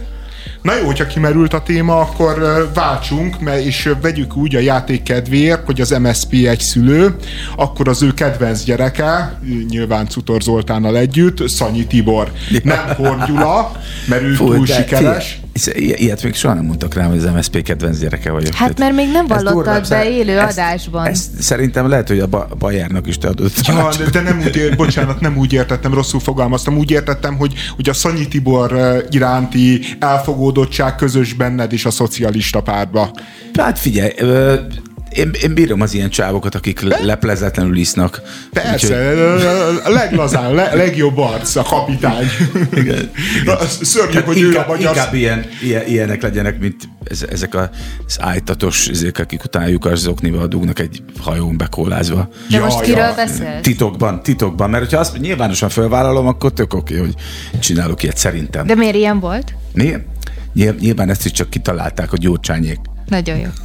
Na tehát akkor visszatérünk, tehát hogyha van kedvenc gyerek, az bizonyára Szanyi Tibor, és azért nem a Horn Gyula, mert ő túl sikeres, nem Gyurcsány, mert elpusztította az örökséget, és nem Kádár, mert őt még a szomszédoknak is sokszor letagadják, hanem a Szanyi Tibor, aki szerethető, kedves, kicsit gyámoltalan és rossz csont, kicsit lehet, hogy még a piával is meggyűlik, abban esendő, de jó, jó lelkű srác.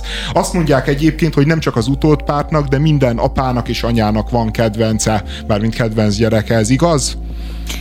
Hát ebben egyedül a Zoli tud most irányt mutatni nekünk, ha jól hát értem. igen, azt gondolom, hogy a múlt héten is volt valami téma, amiben úgy gondoltam, hogy nekem kéne expertként megszólalni, meg ezt is így megtalálva érzem magam. Hát hagy gyerekem van, és es, tehát Isten látja a lelkem, hogy, hogy még soha nem gondoltam arra, hogy van-e kedvenc gyerekem. Olyan van, hogy valakiről azt gondolom, hogy több támogatás vagy több figyelmet érdemel, mert a másik autonómabb, talpra esettebb. Olyan is van, hogy az egyikre valamiért egy picit büszkébb vagyok, mert hogy ügyesebb, uram, bocsán, még, még szebb is, vagy, vagy nagyon szép, vagy, vagy valami, vagy mondjuk nagyon okos, és nagyon jól tud valamit csinálni, de hogy ettől én jobban szeretem, hát esküszöm, hogy nem, nem éreztem még ilyet. Meg, meg ha lenne is ilyen, az is biztos, hogy változna. Tehát évről évre változna, helyzetről helyzetre változna, viszont örülök, hogy az ezzel kapcsolatos cikket csak utána olvastam el, miután összeszedtem az ezzel kapcsolatos gondolataimat. Mert ez első dolog, amit ezzel kapcsolatban leírtam, hogy nekem már van három felnőtt gyerekem is, és hogy az, hogy, és ez kiemelten szerepel, mint, egy, mint a kutatás egyik ilyen konklúziója a cikkben is, hogy nehogy azt gondoljátok, hogy az a gyerekem, akivel, a, akiről azt gondoltam, hogy a legtöbb figyelmet fordítottam rá, ő úgy gondolja, hogy ő, ő ő volt a legkegyeltebb, vagy hogy őt szerettem legjobban. Egyáltalán nem így van. Sőt, pont az ellenkezője. És a cikk is megerősíti ezt, hogy az, hogy te úgy gondolod, hogy valamelyik gyerekedet legjobban szereted, is tápolod, támogatod, egyáltalán nem biztos, hogy ő majd kamaszkorában, vagy nagykorában ő majd ugyanígy emlékszik erre vissza. Hát igen, mert könnyű ugye a, a saját sérelmeket észben tartani, vagy, vagy esetleg, hogyha vala, valamilyen szituációban valaki kevesebb figyelmet kapott. Ez egy ilyen, szerintem egy ilyen tök, tök normális megállapítás, szerintem mindenki. Ugye... De azért nagyon fáj amúgy, mert hogy közben De hát akkor most mégiscsak azt mondod, hogy van egy kedvenced, akivel jobban foglalkoztál. Ja nem, nem, az, hogy kedvencem nem, csak hát tudom, hogy, hogy, hogy lát, nyilván különböző képességekkel születnek az ember gyereke, és van, aki több törődést igényel önmagától is, és nem azért, mert nekem ő szimpatikusabb, hanem, hanem érződik, hogy vagy éppen ő maga igényli közvetlenül, és ennek ellenére, hogy a, hogy a többiek kvázi elhanyagoltabbak egy picit. Ennek ellenére simán lehet, hogy az a gyerek, akivel legtöbbet foglalkoztam, majd azt hányja a legtöbbször a szememre, hogy, hogy én, hogy engem nem érdekel soha, hogy ő mit csinál, hogy ő mire gondol, hogy mik az, mik az ő érzései, tervei, mik az ő olyan teljesítményei, amire büszke, és ezek mind, mind elhangoznak hébe-hóba. Most jól kiadtam magam személyiségbe ö, mennyire befolyásolja mondjuk ez, hogy, hogy, hogy ha valamelyik gyereked ugye a hat közül lehetséges olyan, hogy valaki jobban hasonlít rád, hogy mondjuk őt közelebb érzed magadhoz, vagy ilyen, ilyen nincsen? Mm, nem tudom, az a, ettől még soha nem éreztem egy gyerekemen, se hogy jobban vonzódom hozzá, hogy jobban hasonlít rám. Valószínűleg mindegyik gyerekem hasonlít annyira rám, hogy az nem, az nem volt kérdés, hogy, hogy tehát az a dilemma nem fordult meg a fejembe, hogy tőlem vannak-e vagy se. Valószínűleg, hogyha ez megfordult volna ez a dilemma, akkor akkor, de még abban sem vagyok biztos, hogy akkor máshogy bántam volna velük. Nem, nem így értettem. De én, én, én, egyébként csak azért, mert hogy előbb mondtad, hogy hamarabb kezdtél gondolkodni rajta, mint hogy, mint hogy elolvastad a cikket, és én is előre vontam le konklúziót, ami a cikkben megvolt, és érinti is ezt a hasonlít e a szülőre. Mi négyen vagyunk, mindig egymásra mutogatunk, hogy ki a kedvence, ugye, hogyha a konfliktus helyzetben nem részünkre előnyösen döntenek, úgymond a, a, a szülők, és és az egyik ilyen, ilyen konklúzió, hogy jobban tudnak kötődni a szülők ahhoz, aki, aki talán így egy kicsit jobban hasonlít. De mibe? Külsőleg? Mert van olyan gyerekem, aki külsőleg jobban hasonlít, viszont belsőleg meg teljesen, teljesen az anyja, és fordítva is van, hogy külsőleg annyira nem hasonlít rám, viszont az, hogy reagál, hogy érez, hogy viselkedik, hogy beszél, az meg sokkal inkább emlékeztet rám. Most akkor melyik hát fe- a szempont? feltételezem, hogy a személyiségjegyek ebben fontosabbak, mint a külső jegyek. Ez nem, ez szerintem egyébként csak azért érdekes, hogy a, a másik szempontból is hallani ezt, mert hogyha logikusan végig gondolja az ember, akkor nyilvánvalóan így van, hogy rájön, hogy amúgy ő benne pont ugyanannyiban az adott szülőből, csak egy picit más, hogyan, mint a másikba. De egy ilyen helyzetben, amikor így azt kell mondani, hogy téged biztos izé, nem tudom, anya vagy apa jobban szeret, akkor, akkor azok így, így kiugranak, hogy ő annyira hasonlít ebben rád, hogy, hogy biztos ezért vele kivételezel. Érdekes, hogy én elnéző, te, három nagy gyerekem itt a mérvadó, akik már tudnak erről vissza, így visszatekintve beszélni, vissza, akik már tud, mernek visszabeszélni, igen. hogy, hogy a, hogy a két legnagyobb gyerekem a mai napig ezt a szememre hányja, hogy, hogy a legkisebbnek sokkal több mindent megengedtem, mint nekik, meg sokkal engedékenyebb voltam, miközben én lehet, hogy így volt, csak azt éreztem, hogy a legkisebb egyébként több ö, törődésre tart igényt. Viszont egyáltalán nem rá voltam a legbüszkébb, és vagy nem, tehát nem, pont nem ráéreztem azt, hogy na, őt aztán hordozom az egész világ előtt, hogy látjátok, ő az én gyerekem. És a nagyok valami miatt, tehát tehát mindig azt hiányzik tőled, ami nincs. És hogyha hogy engem hiába dicsér az apukám, meg hiába, hiába büszkélkedik velem, de hogyha egyébként meg nem ül velem ott két óra hosszán keresztül, hogy megtanítsa, hogy kell bekötni a cipőfűzőt, akkor engem szeret kevésbé.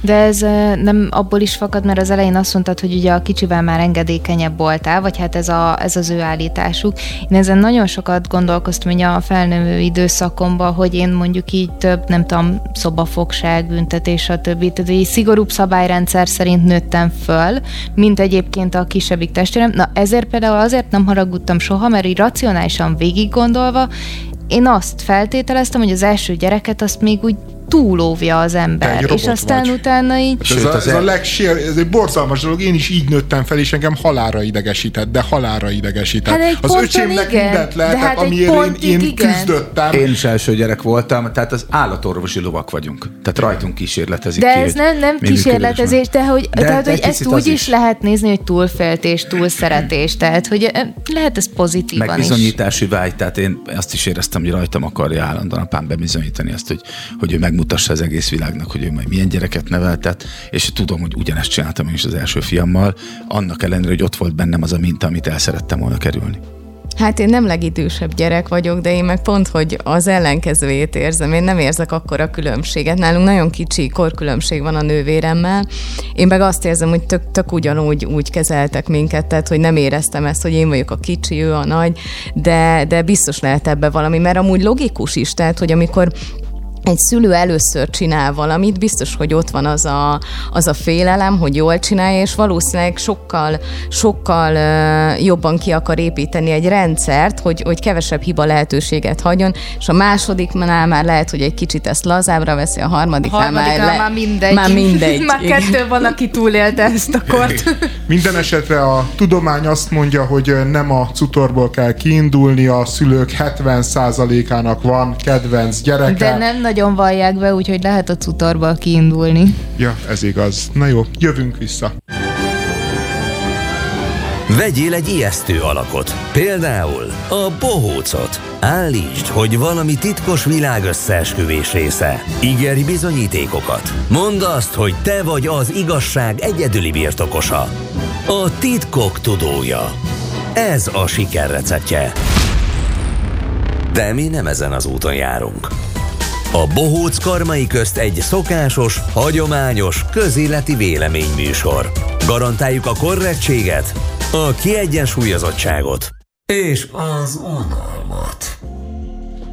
Tombol a háború, és nem csak Ukrajnában, hanem a médiatérben is hatalmas tudatipari vállalkozások feszülnek egymásnak, hogy bemutassák, hogy miért vagy gazember, vagy miért vagy csodálatos és bölcs lény, ha egyik vagy másik oldal támogatod. Az óriások csatájában azonban meg kell emlékeznünk egy pici és magányos harcosról, a Rostovi Russian Gas 1 vagy Van Twitch csatorna üzemeltetőjéről és kreatívjáról, aki úgy döntött, hogy beleröhög a NATO és az Unió arcába, fityiszt mutat a szankcióknak, és nem az áldozati szerepet keresi, ahogy mindenki más, hanem fölényes lesz és alázni fog ambíciózus koncepció, ami mellé parád és megvalósítás dukál. A csatornán a nap 24 órájában folyamatosan ég egy gáztűzhelynek mind a négy rózsája. Aláfestő zeneként olyan dalok szóltak, mint az Internacionálé, a Katyusa, vagy a Red Alert című videójáték szovjet indulója. A képernyőn megtalálható egy Oroszországból szeretettel felirat, és az az információ is, hogy a gáztűzhely folyamatos éget fizetése mellett kicsit kevesebb, mint 600 forint a havi gázszámlája. Hát igen, a gáztűz helyet égette. Én azt mondom, hogy ha nem tudom belülről hányan láttatok ilyen gázcirkót, na abba, abba, abba ég a gáz. Azért szerintem az lett volna az igazi rákendról, hogyha kinyitja a forró vizet és azt nyomatja 24 órába. Mindegy, a, a vicces nekem ebbe az, hogy ugye a, a nem vicces, de ez egy tény, hogy a Twitch ezt a, ezt a csatornát letiltotta ami, ami nekem ilyen egészen elképesztő, mert nem gondolom, hogy ez egy ízléses dolog, de hát azért olyan nagyon-nagyon brutális károkat sem okoz ez így a, a közérzetben. Mire, mire hivatkozva tiltotta le, vagy nem kell nem, hivatkozni semmire? Nem indokolta meg. Nem, nem indokol, természetesen nem indokol, hiszen ő egy nagy multinacionális cég, akinek nincsen nincsen. Egyébként foka. most én is kaptam egy 39 napos eltiltást a live-ozástól, mert állítólag live van olyan tartalmat osztottam meg, ami nem megfelelő, de úgy, hogy évek óta nem live-oztam, úgyhogy nem tudom, hogy... Nem mert... csinálsz benne politikai kampányt a MSZP-seknek, ezt nem tudom, hogy mondták előre. Ja, ja, hát akkor... Az új helyi haverságnak egy nagy ára van, igen. Fú, most kellett lesz, fizetni. Én, én leszek az új helyi minimije most már mindig itt a bócban. Abszolút, abszolút. ja, egyébként én, szörnyű, amit a Twist csinál, tehát ne, ne menjünk el emellett, tehát hogyha van ennek a, hogyha ebbe a háborúba valaki érzelmileg, legalábbis én, aki érzelmileg azért el vagyok köteleződve azért az ukrán fél mellett, de pont azért vagyok elköteleződve, mert hiszek abba, hogy, hogy ennek a liberális világnak az értékei, mint például a szólásszabadsága, az egy nagyon-nagyon fontos érték, ami, amit meg kell védeni, és amire veszélyt jelentenek például az olyan illiberális birodalmak, mint Putyin Oroszországa. De, de hogyan uh, szimpatizáljak uh, ez, ezzel az oldallal, hogyan azonosuljak, hogyha azt látom, hogy egyébként semmiben sem gondolnak mást a szólásszabadságról, mondjuk az ilyen típusú nagy uh, tudatipari vállalkozások, mint mint egyébként a Putyinék, és, és, és egyébként ez nem zavar senkit, tehát nem zavarja a politikát, nem zavarja a politikusokat, nem zavarja a többi média munkás, mert ebből nincsen hatalmas világra szóló botrány, hát elnémították, Istenem, orosz volt. Tehát... Én valójában most teljes mértékben egyetértek veled, Na. és azt Gondolom viszont egy picit árnyalom a képet, hogy miközben teljesen igazad van, és nekünk pont azokért az értékekért kell küzdenünk, hogy mondjuk nem tudom, még maradhasson a gáz, vagy valaki megjelenhessen egy tüntetésen egy nekünk nem tetsző molinóval. Ö, azt is gondolom, hogy nem szabad következtetést levonni az egész világ romlottságáról. Tehát, hogy a Twitch ebben az esetben ö, tényleg nagyon rosszul járt el. Én azt is tudom mondani, hogy így a, a, a, a liberális, a magukat liberálisnak fémjelzők is a, a legtöbbször, vagy én nagyon sokszor ö, kerülök abba a helyzetbe, hogy liberálisnak mondják magukat, és pont jön egy ilyen eset, hogy nem tudom, az orosz gázt mutatja valaki, és akkor az már nem jó. Hát ezt is meg kell hallgatni, aztán lehet ö, véleményt alkotni róla, és tovább menni. Hát az, hogy a cancel... Ja, bocsánat, mondjad. Igen, én el is kezdtem félni, mert ugyanis én is szoktam néha Twitch-en közvetíteni a tengeri malacainkat, amikor elutazunk. Szoktak járni etetni, de én úgy nyugodt vagyok, hogyha rájuk tudok nézni, és én szoktam nekik felkapcsolva hagyni egy lámpát. Ami időzítve van, tehát éjszakára kikapcsol, de remélem minket nem fog letiltani a Twitch. Azért, mert hogy a lámpa kapcsolva. Ja, azért Hát folyamatosan... meg ég- ugye az energia. Hát meg mit csinálnak azok a tengeri malacok? Tehát ö, ö, Igen, miattad, miattad fáznak az iskolások. amúgy ez, ez rímel arra, tehát hogy te azért csinálod, hogy ugye megnyugodj, amikor elmész otthonra. Én, amikor ezt először megláttam, én őszintén azon gondolkoztam, de teljesen őszintén, hogy biztos velem van a baj. Velem volt már olyan, hogy megérkeztem valahova, és aztán hazamentem ellenőrizni, hogy biztos nem hagytam el úgy a tűzhelyet. De, de tényleg van, van egy ilyen kényszerességem, de hogy, tehát, hogy balesetek vannak, megtörténnek, nagyon kicsi esélye van, pontosan tudom, hogy felgyulladjon ettől a konyha, de én nem hagynám ott égve a tűzhelyet egész napra. Lehet, hogy egész nap nincs dolga, de én inkább sajnálom azt a csávót, aki, aki ilyet csinál. Vagy csaj, Tehát, tudjuk? ö, Vagy igen, vagy a valaki. Tehát figyelj, az, a, a guy, az, csávó. minden, az, hogy guys, az mind- mindenkire vonatkozik, csajra is, meg csávóra.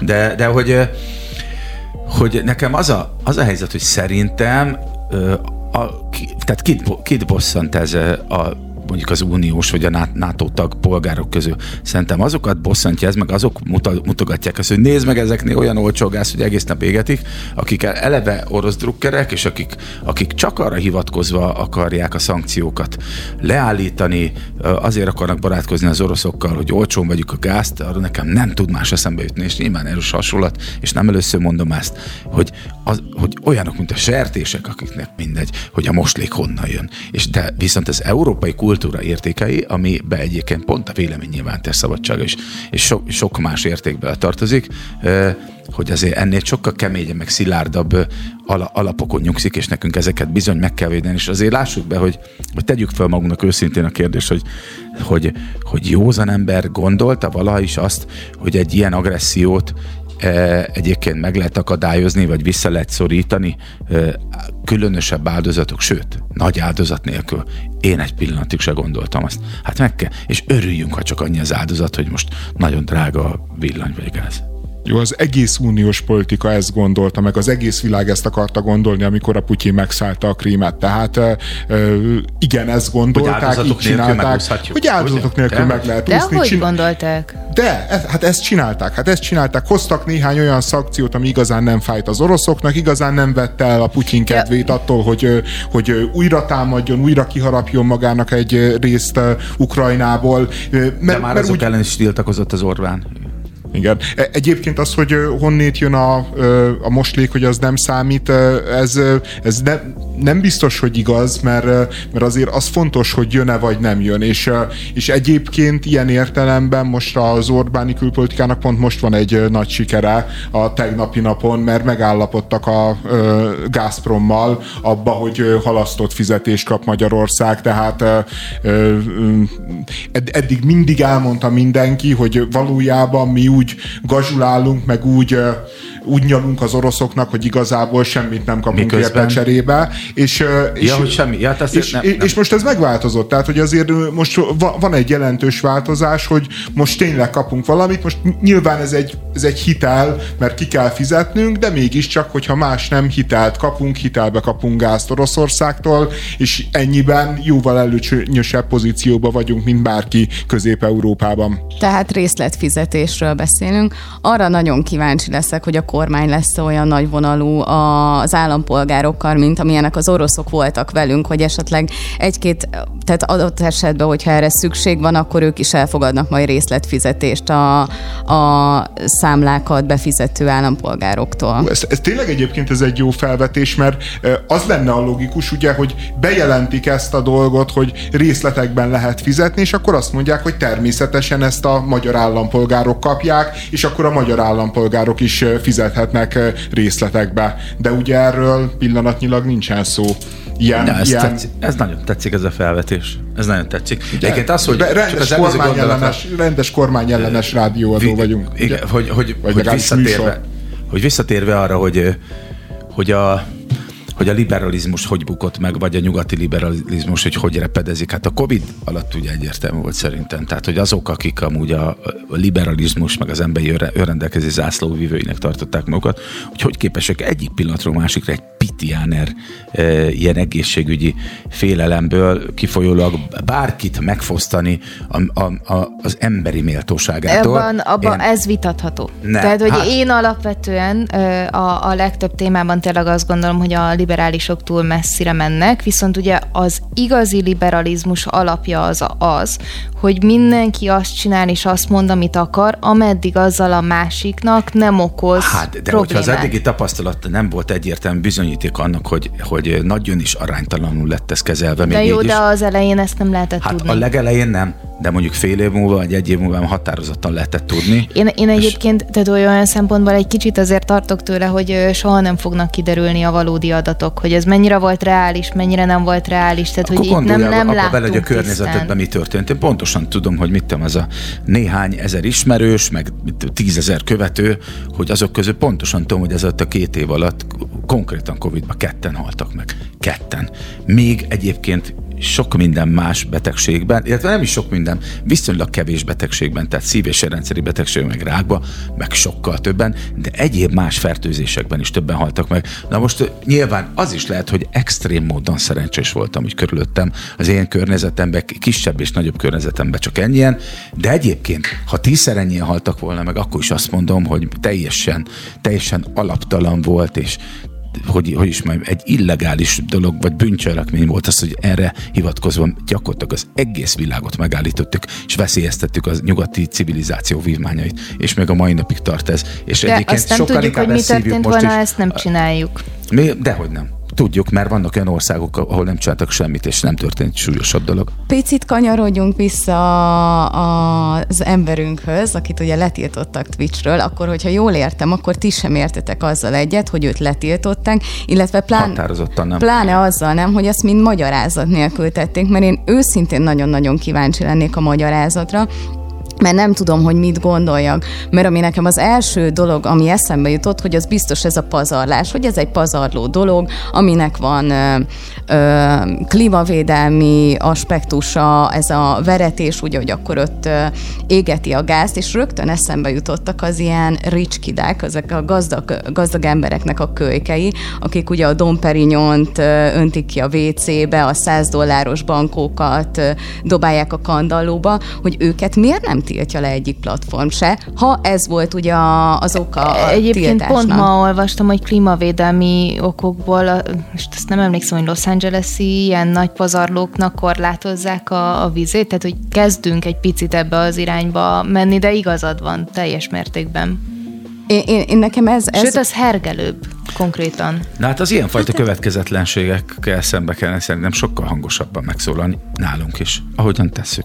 Ja, ja, meg azért ne keverjünk össze egy politikai véleményt, ami bármennyire szélsőséges, meg primitív, de mégiscsak egy politikai vélemény, egy közéleti állásfoglalás, azzal, hogy valaki ö, szociális alapon úszít. Tehát, hogy ö, azért ez, ez tényleg két nagyon más kategória, és ö, ö, a rostovi ö, influencer után jöjjön még egy erős média pillanat.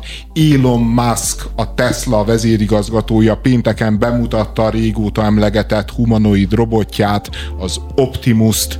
Nekem déjà vu érzésem volt, mert a gyerekkoromban a Deltában még Kudlik Júlia narrációjával láttam már ezt a sót, igaz akkor Japánból, egy emberszabású robot integetett, tett néhány lépést, majd nagyon bénán táncolt, és kb. ez történt itt is a közönség pedig úgy ünnepelt, olyan extázisba voltak, mintha csak újra a 90-es években lettünk volna, mint hogyha egy ilyen robot az egy, az egy csoda lenne, egy ilyen elképesztő futurisztikus vízió, épp csak a Brian Adams Everything I Do, I Do It For You című slágere nem csendült fel a, a 90-es évek megidézése közben.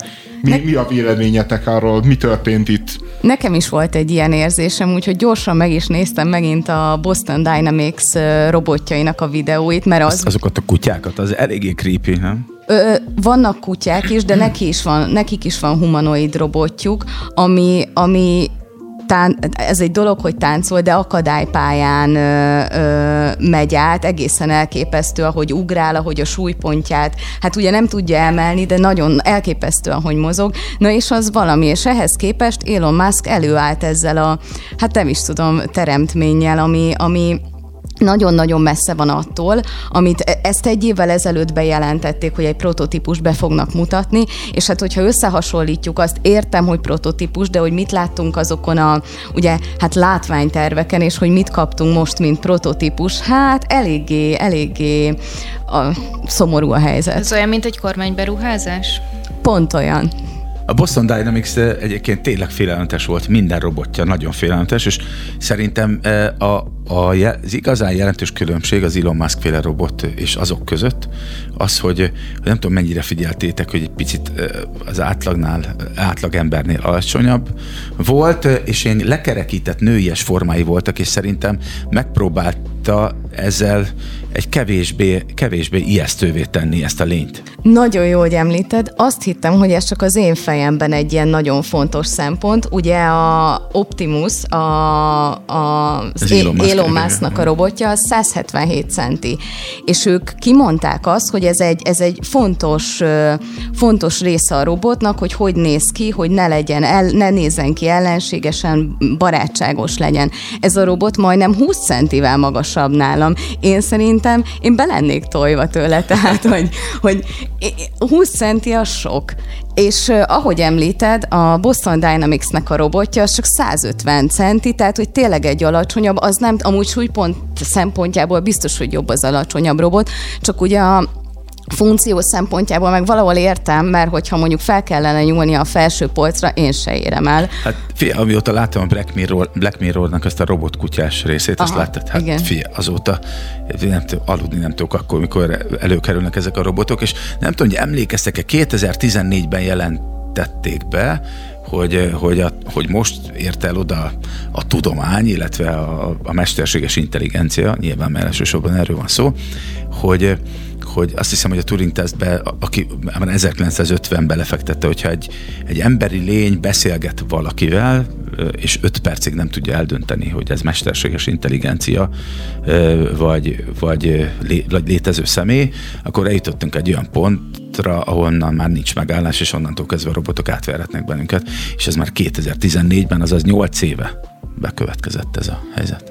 Hát és manapság meg már pont azt feszegetik, legalábbis egyes kutatások, hogy így eljöhet az a pont, amikor a mesterséges intelligencia veszélyt jelenthet ránk. Ez ugye még most egy ilyen kérdőjeles dolog, lehet, hogy oda kell rá figyelni. Lehet... Szerintem most pillanatnyilag veszélyt az Elon Musk-nak a kamuny Igen, amúgy én, én azt gondoltam, hogy így lehet, hogy jobb lenne egy mesterséges intelligencia fellázadása, mint egy Elon Musk által irányított ja, ja. robot. És előadja a csávó, hogy a jelenlegi humanoid robotokkal az a baj, hogy nincs agyuk, nincs meg bennük az intelligencia ahhoz, hogy egyedül tájékozódjanak a világban, ráadásul nagyon drágák és kis, kis mennyiségben készülnek, és erre előhozza ezt az Optimust, amire minden mindez igaz, de még csak rendesen mozogni sem tud, mint a Boston Dynamics-nek bármelyik robotja. Tehát, hogy, hogy, hogy semmi, tehát, hogy a, a, az innováció a nulla, amit De rendesen drukkolsz, hogy ne essen el. Ja, drukkolsz, hogy nem, és állítólag feltolták a színpadra, és ott tudott megtenni egyedül hat lépést, és még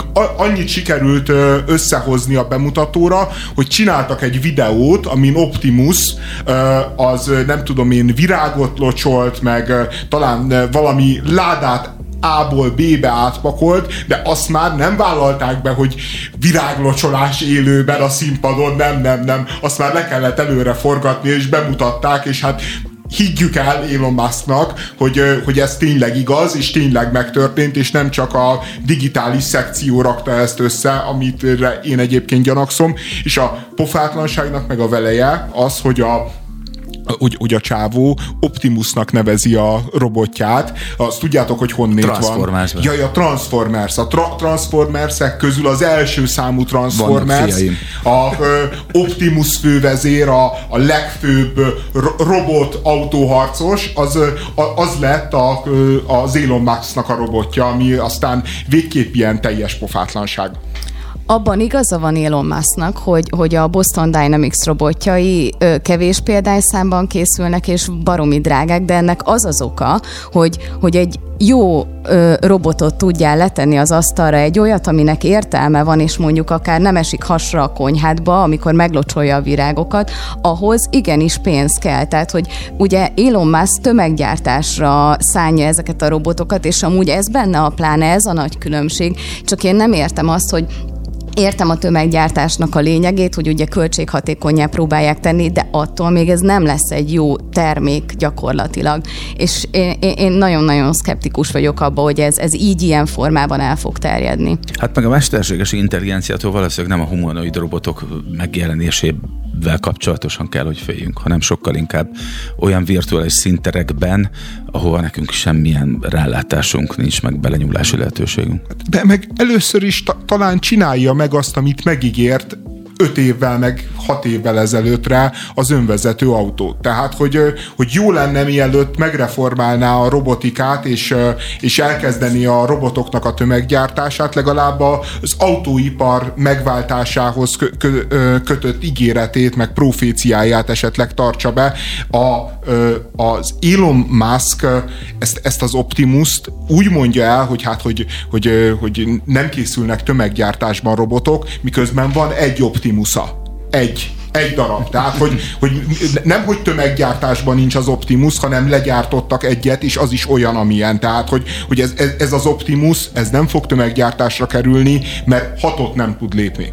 Én, én ezzel kapcsolatban nem lennék olyan szigorú, mert értem a folyamatot, viszont azzal kapcsolatban meg szkeptikus vagyok, hogy azért a Boston Dynamics nem tudom, legalább 30 éve foglalkozik robotokkal, tehát hogy, hogy ez nem egy ilyen új projekt náluk, és az, hogy az Elon Musk el tud eljutni ö, olyan szintre, ami, ami, ami ö, indokolhatja azt, hogy ennek van értelme, hogy, hogy tömeggyártásba készítsük ezeket a robotokat.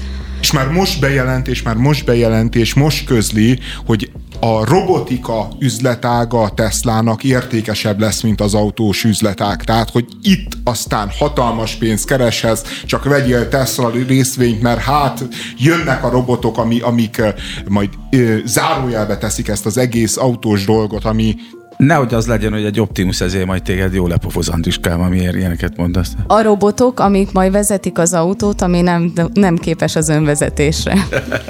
ja, ja, ja, ja.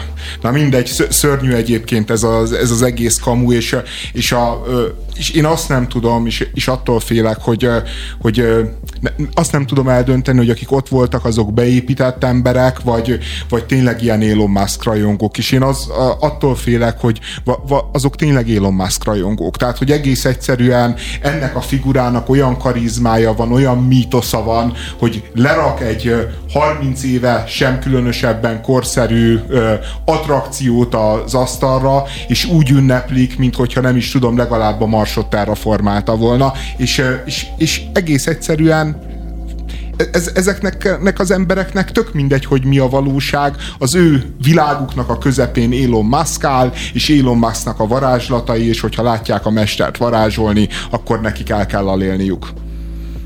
Na mindegy, hát ez van.